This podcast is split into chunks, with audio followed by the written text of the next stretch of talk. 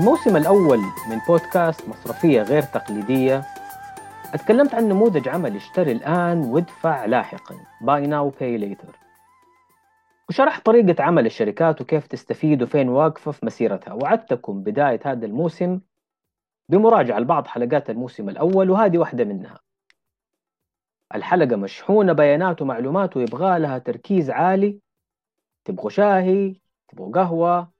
تبغوا frappuccino ولا ice latte mocha caramel Macintosh F 17 اللي تبغوه. حضروه أول عشان من الصعب تلحقوا لو ما أنتم مركزين ومصحصحين. أنا سميت نموذج العمل buy now fail later. ما أعرف أحد قبلي سمى نموذج العمل بهذه الطريقة. وعندي أسباب شرحتها في حلقة الموسم الماضي لكنها باختصار. ليش buy now فيل ليتر؟ لأسباب من ثلاثة مناظير مختلفة. اولا من وجهة نظر المستهلكين. لأنه تسهيل الوصول للائتمان سلاح ذو حدين. المستهلكين اللي ما عندهم سجل ائتماني ولا بطاقة ائتمان استفادوا كثير من هذا النموذج بلا شك. لكن كمان اللي ما يقدروا يضبطوا مصروفاتهم صار سهل عليهم يشتروا بالتقسيط أشياء كثير في نفسهم. كان سبب ترددهم في شرائها كبر المبلغ لما ينظروا له كدفعة واحدة الآن. لكن تسهيل الوصول للائتمان للأسف يعزز النزعة الاستهلاكية ويقود الأفراد لتحمل التزامات فوق مقدرتهم ويتحول الحل إلى مشكلة. هذا السبب الرئيسي ليش buy now fail later لأن عشان تنجح الشركة لازم المستهلك يشتري أي شيء وبأي ثمن. الرهان هو أنه يكون النمو في عمليات الشراء أكبر من النمو في خسائر الائتمان بفارق يسمح بتغطية الخسائر والتكاليف وتحقيق ربح. ثانيا ليش buy now fail later من وجهة نظر التجار؟ بسبب ضعف موقف تفاوضهم على تكلفة العمليات اللي بتستقطعها شركات buy now pay later بنسبة مئوية من قيمة البضائع المشترى. طبعا هذا في مقابل تحملها مخاطر الدفع مقدما للتاجر وتنمية مبيعاته ورفع معدل التحول في إنهاء عمليات الشراء بعد نقل البضائع لسلة المشتريات. فهذه مكاسب مباشرة للتاجر لكنها على حساب جزء من هامش ربحه وفي أوقات صعبة اقتصاديا. هذا الموقف يضع التاجر بين مطرقة الركود وسندان رسوم العمليات لكن مع المنافسة المستمرة ببروز لاعبين جدد قد نرى منافسة على سعر الخصم وهذا شيء راح يدمر العوائد لكل المتنافسين ويقضي على النشاط كله. ثالثا ليش buy now fail later من وجهة نظر المستثمرين؟ نموذج العمل في وقت أسعار الفائدة فيه صفرية يمثل بديل مجدي من ناحية العوائد لا سيما وأرقام نمو العملاء والاستخدام وقيمة البضائع الإجمالية. gross merchandise volume في تصاعد مستمر. يعكس الإقبال على المنتج واحتمالات نمو استخدامه مستقبلا. طموح المستثمر أي مستثمر عوائد ونمو وتخارج مجدي والتقييمات بتسير في هذا الاتجاه أو كانت تسير في هذا الاتجاه. لكن تنامي خسائر الائتمان بسبب تخلف العملاء عن السداد بيأكل من صافي العوائد ويضر بالتقييمات. وارتفاع أسعار الفائدة يكمل المعادلة بالنسبة للمستثمرين اللي حيبدأوا يوجهوا استثماراتهم لفرص بديلة بعوائد أفضل. أو يطالبوا بعوائد مناسبة تنهك نموذج العمل وتقلل من تنافسيته. ونموذج العمل بدون ضخ مستمر من المستثمرين معناه تراجع في النمو وفشل مؤكد هذه الثلاث الأسباب المتعلقة بنموذج العمل نفسه بشكل مباشر ينضم لها عامل رابع هو التنظيم regulation. وعامل خامس وهو دخول لاعبين جدد للسوق. التنظيم كما ذكرنا قادم لا محالة وبدأت الأسواق الكبرى بالفعل بإصدار بعض القواعد والتعليمات ومشاركة مسودات وأخذ آراء أصحاب المصلحة المختلفين. وهذا وإن كان مهدد جزء للنمو لكن دخول التنظيم متأخرا لو كان متوقع منه ضرر حيكون على الداخلين الجدد. باعتبار اللاعبين الأسبق نجحوا في بناء قاعدة عملاء كبيرة مسبقا والتباطؤ في نمو قاعدة العملاء يضر بالداخلين الجدد بشكل أكبر. في هذه الحلقة راح أستعرض بسرعة أوضاع خمس شركات هم اللاعبين الأكبر والأهم في هذا السوق من وجهة نظري. Klarna Afterpay Affirm Zip وممكن Pay آه، Pal وكلهم ذكرناهم في حلقة الموسم الماضي. حنستعرض بعض البيانات عن أداء هذه الشركات وبعض المؤشرات ونقارنهم ببعض ونشوف بالمحصلة الوضع الشامل لكل هؤلاء اللاعبين. وفي الآخر نجاوب على السؤال بتفصيل كمان. هل نموذج العمل فاشل؟ ونحتاج نلاقي حلول لثلاثة معضلات عشان نجاوب على على هذا السؤال. أولها معضلة حاجة العملاء لهذا المنتج تجار أو مستهلكين. ثم معضلة الحل التقني. ال technical feasibility وأخيرا معضلة الجدوى الاقتصادية لنموذج العمل. خلينا نبدأ مع كلارنا اللاعب الأكبر والأكثر خبرة والرائد في المجال. سبق وذكرت في حلقة الموسم الماضي أنه اللاعب الوحيد من وجهة نظري اللي يتمتع للآن بالقدرة على تجاوز صعوبات باقي المنافسين من خلال الابتكار ومواصلة النمو هو كلارنا ولا أزال عند رأيي. كلارنا تبقى اللاعب الأهم في هذا السوق وترمومتر النجاح فيه. لكن خلينا نشوف نتائجها. مبدئيا في النصف الأول من 2022 يظهر تقرير الشركة نمو إجمالي قيمة البضائع المشتراه Gross Merchandise Volume. هذا واحد من أهم المؤشرات في اللي بتستخدمها شركات buy now pay later عشان تعرض لعموم المستهلكين والمهتمين والمستثمرين كيف تشتغل نتائج أعمالها؟ قيمة البضائع المشتراه نمت هذه القيمة في خلال النصف الأول من 2022 ب 21% مبلغ قدره 41 مليار دولار. هذا النمو بيحدث في ظل تراجع سوق التجارة الإلكترونية بحسب تقريرهم بنسبة 4% فهم بينمو ب 21% في وقت. ال e-commerce market بيتقلص أو يتراجع بنسبة 4% دخل كلارنا بينمو بنسبة 24% سنويا هو تسارع أكبر من نمو قيمة البضائع المشتراة عند 21% كما ذكرنا قبل قليل. الدخل التشغيلي لكلارنا ينمو بنسبة 18% سنويا عند 782 مليون دولار. طبعا كلارنا تتواجد في 45 سوق حول العالم ومسجل معاها أكثر من 450 ألف تاجر و150 مليون مستهلك.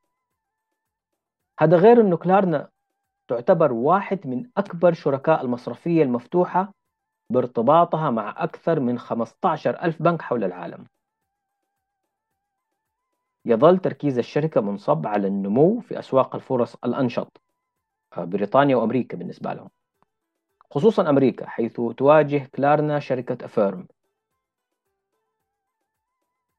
31 من أكبر 100 ريتيلر تاجر تجزئة في أمريكا يتواجدون على منصة كلارنا منافس شرس وقوي وهذا العدد أكبر من أي منافس ثاني كل البيانات الرائعة والكلام المزوق ده نخليه كده على جنب وناخذ نظرة على قائمة الدخل. نرجع للأساسيات مبيعات تكلفة مبيعات مصاريف عمومية إدارية دخل من العمولات الفائدة على القروض. وأنت في طريقك ماشي أعطينا كده كم خسائر الائتمان؟ حوالي 3 مليار كورونا سويدي بارتفاع 50% عن نفس الفترة العام الماضي. الخسارة التشغيلية في النصف الأول من 2022 حوالي 6 مليار كورونا سويدي تقريبا 600 مليون دولار أمريكي. مقابل مليار و800 مليون كورونا لنفس الفترة العام الماضي. هذا ارتفاع أكثر من ثلاثة أضعاف. لكن اللي يهمني في هذه الخسارة 6 مليار كورونا هو صافي خسائر الائتمان. هذا هو الأهم بالنسبة لي وهي حوالي 3 مليار كورونا تعادل تقريبا 280 مليون دولار أمريكي. هذا عن نصف السنة الأول من 2022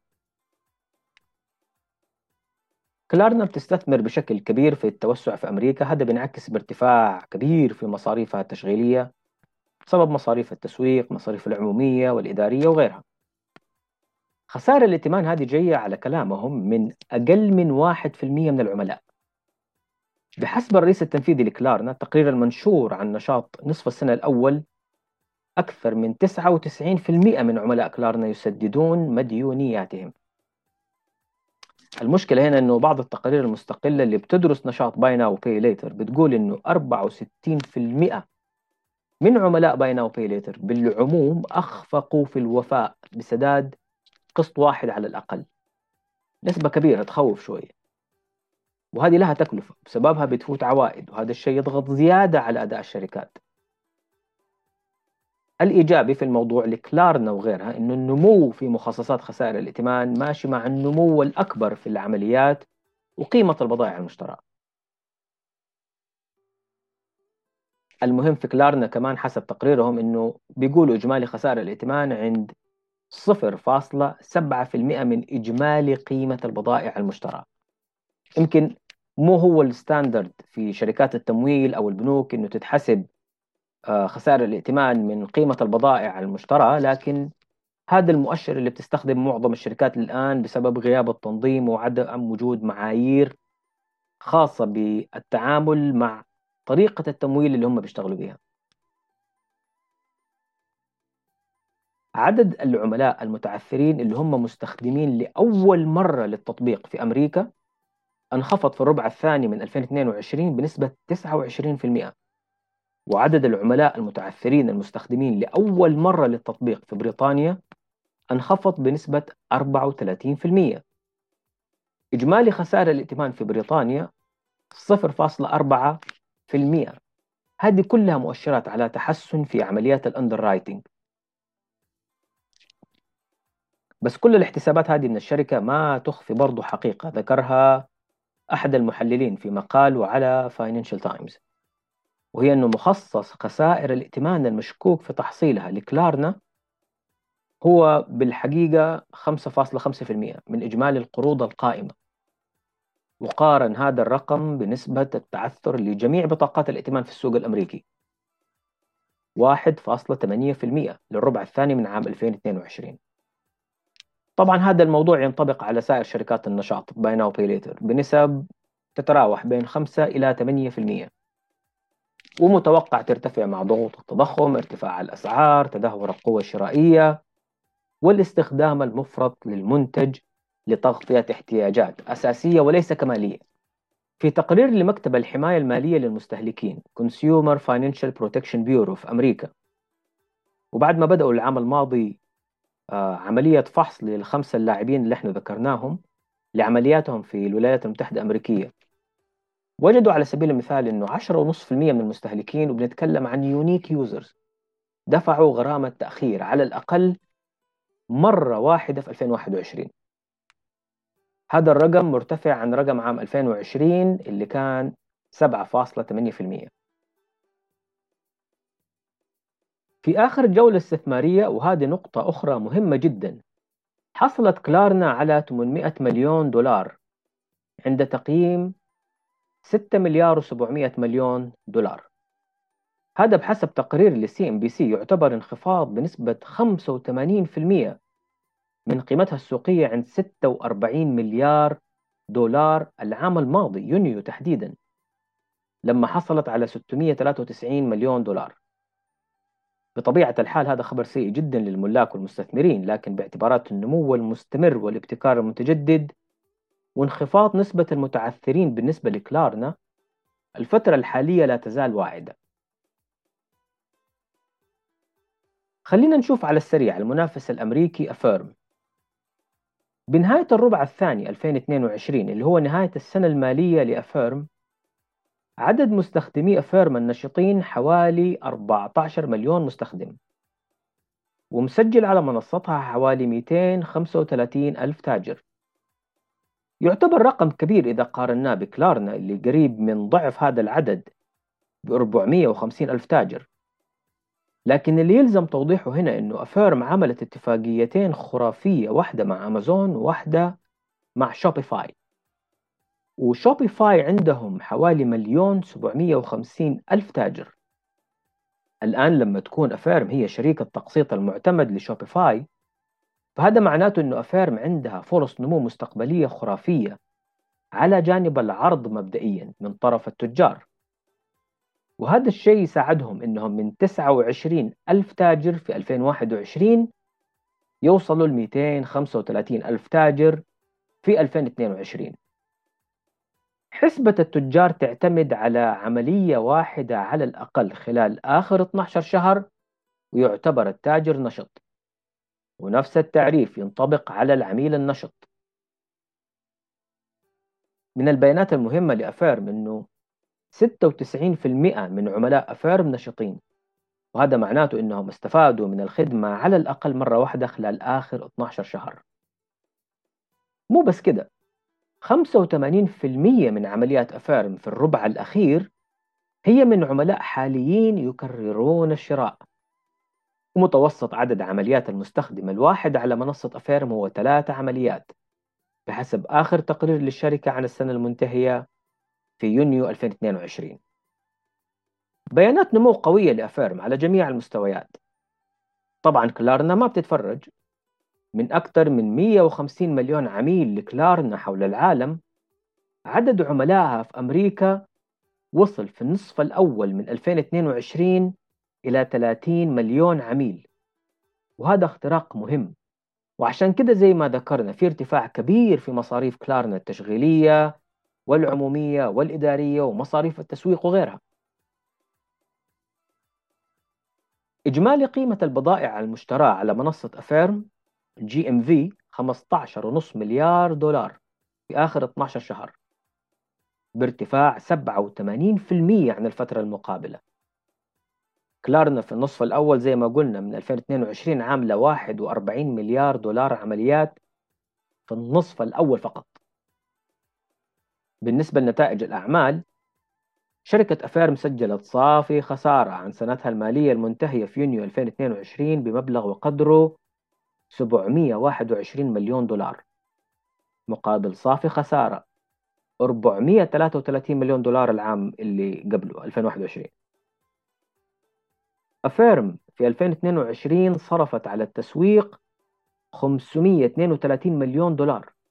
ثلاثة أضعاف المبلغ اللي أنفقوه على التسويق في 2021 ومخصص خسائر الائتمان في 2022 255 مليون دولار مقارنة ب 65 مليون دولار في 2021 هذا ارتفاع حوالي أربع مرات في مخصص خسائر الائتمان. بالعموم رغم هذا الأداء القوي إلا أنه أفيرم تتداول حول سعر 22 دولار للسهم منخفضة عن قمتها العام الماضي عند 176 دولار بأكثر من 80%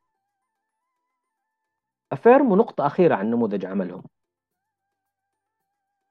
طبعا عدا أنهم أكيد بيوفروا خيار التقسيط دون فوائد كل شهر أو كل أسبوعين إلا أنهم ما بيحسبوا أي غرامات تأخير على عملائهم. وكمان المبالغ المستحقة على الأفراد مقابل الائتمان الممنوح بتكون محسوبة وقت التشيك أوت على فائدة بسيطة وثابتة.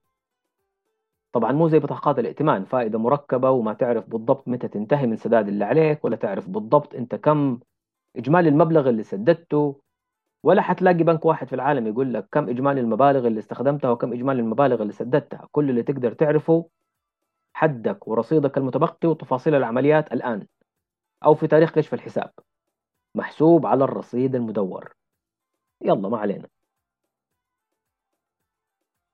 أفيرم تقول لك المبلغ اللي تشوفه في التشيك أوت هو اللي تسدده ما تسدد غيره ولا يزيد بأي شكل من الأشكال ولا رسوم خفية ولا حتى آه، غرامات تأخير حتى لو تأخرت في السداد. شفافية ومصداقية من الآخر هذا جزء من اللي هم بيبيعوه للعملاء جزء أساسي من قيم الشركة ووعودها لعملائها. اللي الرئيس التنفيذي كل مقابلة يكرر الكلام عنه honest lending التمويل بأمانة. لكن هذه الاستراتيجية في عدم تحصيل غرامات تأخير برضو لها ثمنها وثمنها غالي جدا. لكنه أيضا في المرحلة الحالية باعتبار أنها شركة نمو مع التركيز على استقطاب المزيد من العملاء كل التكاليف هذه محسوبة جزء من تكلفة استقطاب العملاء. وطبعا هو سباق الأسرع فيه هو اللي فرصه أفضل على المدى الطويل. خلينا ننتقل الآن لأفتر باي الأسترالية اللي استحوذت عليها بلوك شركة جاك دورسي مؤسس تويتر. من خلال صفقة هي الأكبر في تاريخ أستراليا 29 مليار دولار أمريكي. الشركة معروفة في أوروبا باسم كلير باي وبلوك اللي هي أساسها سكوير هي خدمة مدفوعات للتجار والمؤسسات الصغيرة والمتوسطة. بدأت في أمريكا وتوسعت في مجال الخدمات المالية. وقدمت على رخصة مصرفية قبل سنتين حصلت عليها واستحواذها على أفتر باي جزء من سلسلة تطور ونمو الشركة. بلوك في آخر تصريح رسمي لها قبل شهر تقريبا أعلنت عن تكامل وربط خدماتها مع كلير باي في المملكة المتحدة وبكده صار بإمكان التجار في بريطانيا عرض خدمة buy now pay later ضمن الخدمات الأخرى للمدفوعات اللي بتقدمها. السوق في بريطانيا يعتبر أول سوق تطرح فيه الخدمة على كل المنصات في نفس الوقت. يقدر التجار على منصة سكوير أو بلوك من ضمن باقة الحلول البرمجية المدعومة تقديم خدمة الدفع أونلاين مع خيار buy now pay later أو كمان in-store في في نفس المحلات. العميل إذا زار أحد المتاجر يقدر يستخدم جهاز نقاط البيع عند التاجر ويحصل على خيار التقسيط للمشتريات بمنتهى السهولة Pay in 4 التكامل في أستراليا وأمريكا نتائجه ملاحظة في زيادة حجم المبيعات. على سبيل المثال الزيادة في حجم المبيعات في أستراليا 26% وفي أمريكا 16% أفتر باي بيستخدمها 144 ألف تاجر وأكثر من 20 مليون مستخدم وتتواجد في 8 دول. هذه أيضا أرقام قوية مقارنة بأفيرم الأمريكية.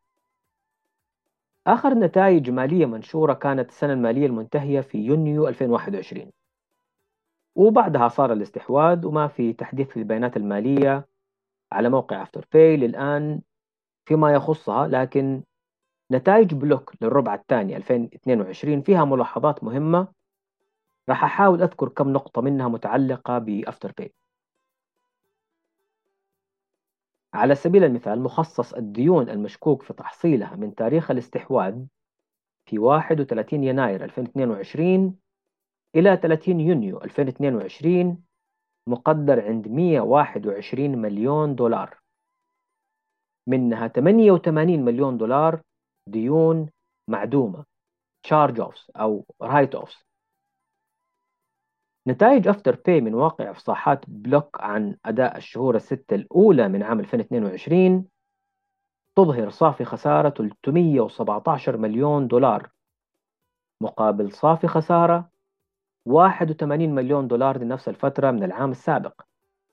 317 مليون في نصف عام. أربع أضعاف خسارتها لنفس الفترة من العام السابق.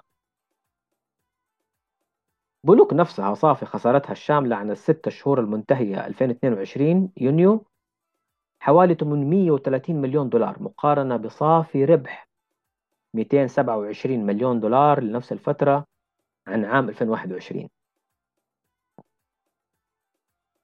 بكده نكون استعرضنا نتائج ثلاثة من أكبر اللاعبين في العالم في مجال اشتري الآن وادفع لاحقا.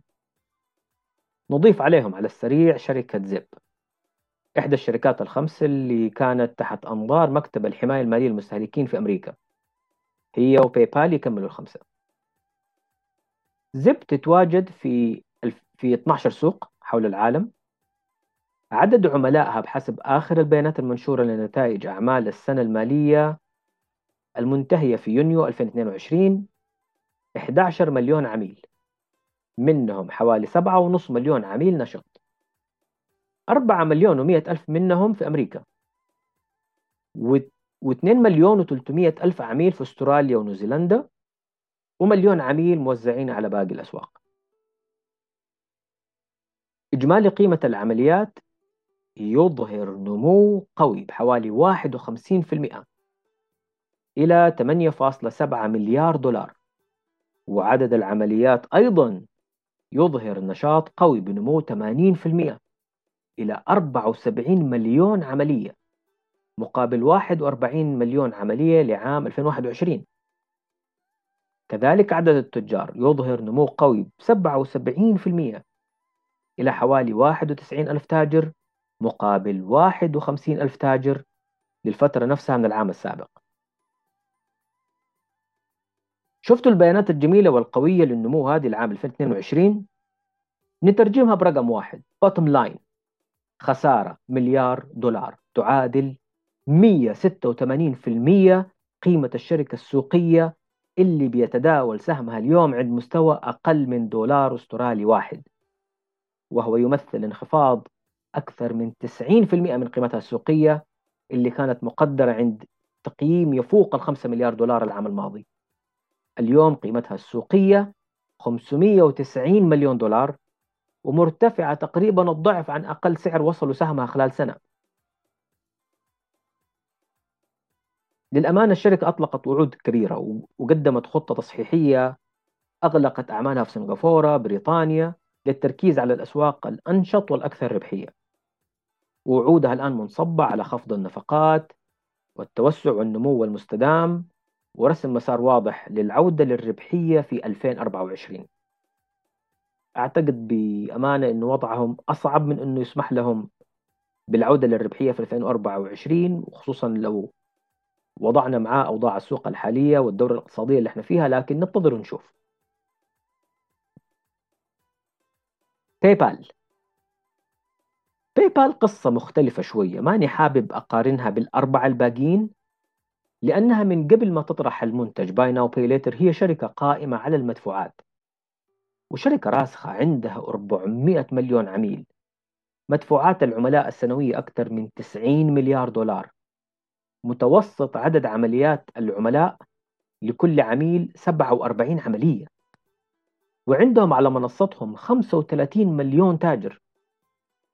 تعتبر لاعب راسخ في السوق incumbent مقارنة بباقي لاعبين buy now pay later اللي كلهم startups عبارة عن شركات ناشئة وإن كانت كلارنا أقدم منهم نسبيا.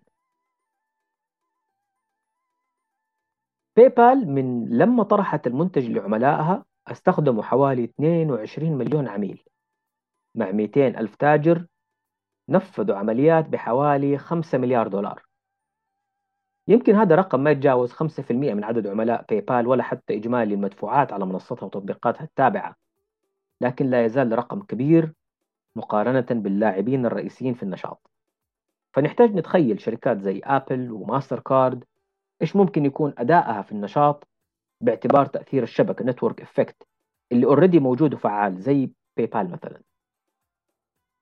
الملخص بين كلارنا وأفيرم وأفتر باي وزيب وباي بال بينهم الخمسة أكثر من 55% من عدد عملاء buy now pay later المقدر لعام 2022 ومع ذلك الخمسة الكبار كلهم هدول يسجلوا صافي خسارة تشغيلية كبيرة جدا وتتراوح بين 10% إلى 185% من القيمة السوقية للشركة. كلارنا 600 مليون أفيرم 700 مليون أفتر باي 300 مليون زيب 1000 مليون باي بال زي ما قلت قصة مختلفة لكنها الأول مرة من الربع الأول. 2014 تحقق خسارة ربعية. وسجلت خسارة 341 مليون دولار. مقارنة بربح مليار و200 مليون دولار لنفس الفترة العام السابق. زي ما قلت ما أبغى أطول هنا لأنه موضوع باي بال مختلف شوية. لكن هذا صافي خسارة من الخمسة الكبار حوالي 3 مليار دولار. هذا وإحنا نتكلم عن عدد عملاء يتعدى 217 مليون عميل. نفذوا عمليات بإجمالي أكثر من 100 مليار دولار يبقى السؤال هل نموذج اشتري الآن وادفع لاحقا نموذج عمل فاشل محكوم بالفشل بناء على البيانات اللي قدمناها لأكبر اللاعبين في النشاط؟ القاسم المشترك بين الخمسة الكبار نمو كبير في إجمالي قيمة البضائع المشتراة نمو كبير في عدد العمليات المنفذة نمو كبير في عدد العملاء النشطين وعدد التجار المشاركين. هذا النمو المستمر مؤشر إيجابي وقوي على وجود حاجة فعلية للمنتج عند العملاء سواء كانوا مستهلكين أو تجار.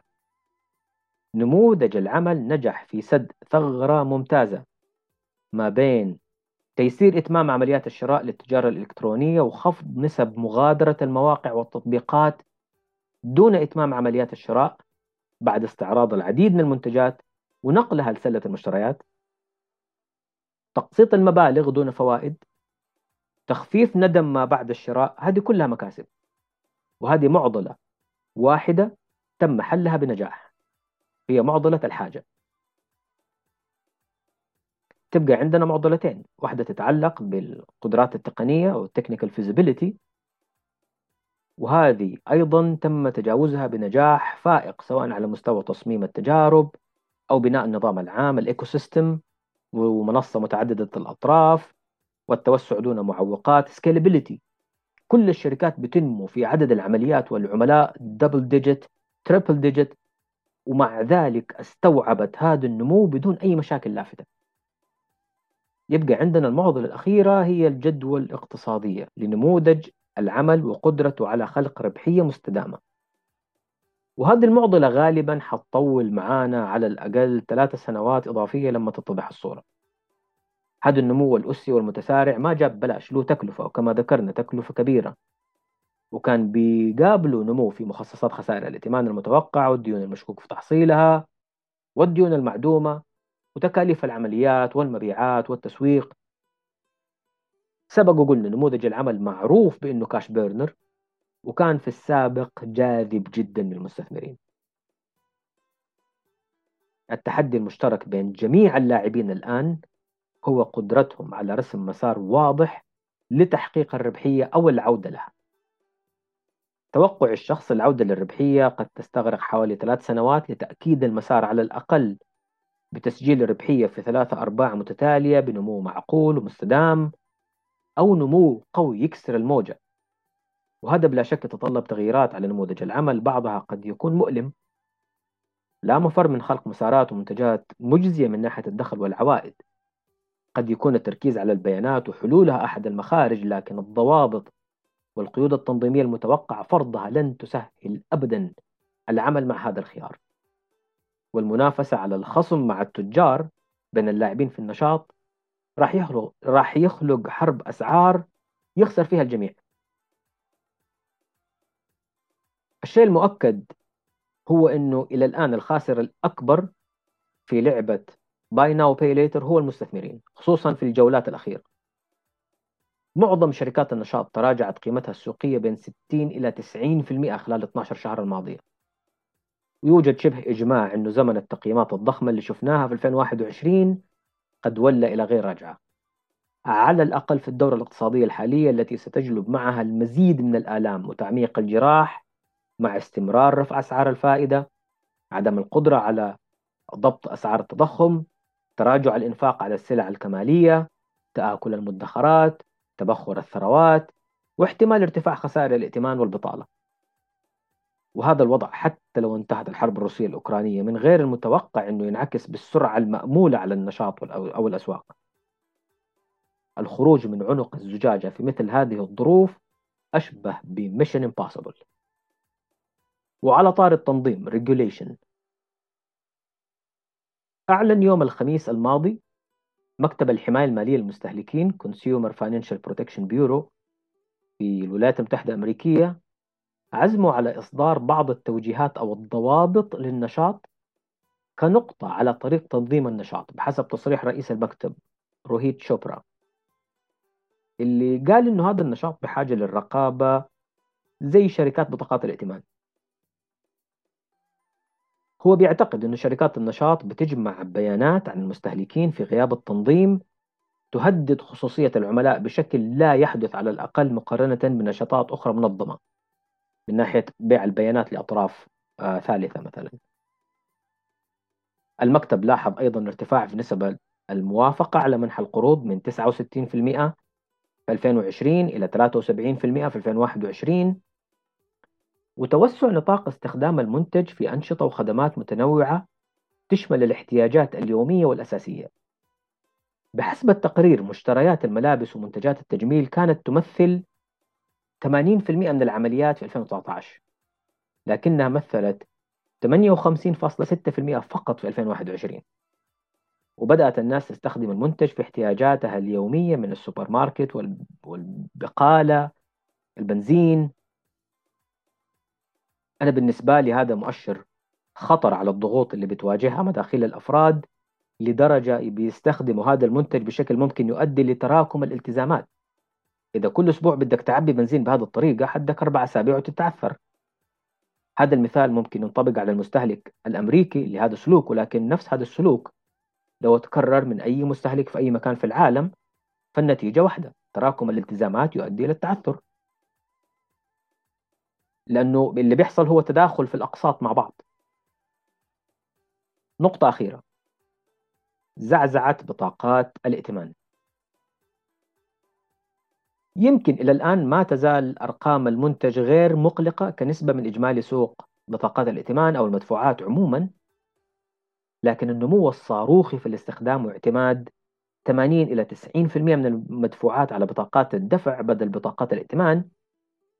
فهذا معناه أنه آجلا أم عاجلا سيتم زعزعة سوق بطاقات الائتمان لصالح المحافظة الرقمية والبطاقات المصدرة من قبل شركات التقنية المالية أو البنوك نفسها. راح يصير حاجة اسمها demand displacement مع تفضيل العملاء المستمر لتمويل رخيص في سوق أسعار الفائدة فيه عالية. وإذا وصلنا لنقطة ينمو فيها سوق نشاط اشتري الآن وادفع لاحقا. لنقطة حرجة تميل كفة القسمة فيها لصالح المنتج. ما أدري إيش هو الشيء المغري وقتها اللي ممكن يبرر احتفاظ أي عميل ببطاقة ائتمان. متى ممكن يصير هذا الشيء؟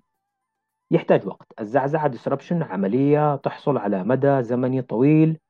ما هو بين ليلة وضحاها؟ وعشان يحصل في هذا السوق محتاج لاعبين كبار جدا قادرين على إزاحة الطلب واستقطاب العملاء ومواصلة خدمتهم من خلال نموذج عمل قادر على خلق القيمة على المدى الطويل بشكل مستدام. ترمومتر buy now pay later. اليوم هو كلارنا في وجهة نظري. أي لاعب في السوق يحتاج ينظر لهم عن قرب ويتعلم منهم. بالنسبة لي أنا مؤمن أن نموذج العمل هذا مبني بحيث ما يصمد في السوق إلا اللي يقدر أنه يحقق scale ضخم. عدد عملاء تجار عدد عمليات قيمة عمليات مع إدارة مخاطر ائتمان فعالة. اللاعب الأكبر في هذه المؤشرات هو الأقدر على الصمود في المرحلة القادمة وعنده احتمال لإطفاء الخسائر والدخول في نطاق الربحية ولعله أو لعلهم بعد ذلك يستطيعوا أن يحلوا المعضلة الثالثة اللي هي معضلة الجدوى الاقتصادية لنموذج العمل. المرحلة الحالية في أوضاع السوق هي مرحلة الاختبار الحقيقي survival of the fittest واللي حينجو منها حيكون عنده فرصة كبيرة لفرض واقع جديد في عالم المدفوعات. سنتين إلى ثلاث سنوات ستشهد اختفاء وانسحاب عدد كبير من اللاعبين في النشاط. على توقعي الأكثر مرونة وابتكارا هم اللي حيبقوا. Buy Now Pay Later ما زال للقصة بقية. كانت هذه الحلقة 13 من بودكاست مصرفية غير تقليدية. شكرا لمتابعتكم. بانكينج unusual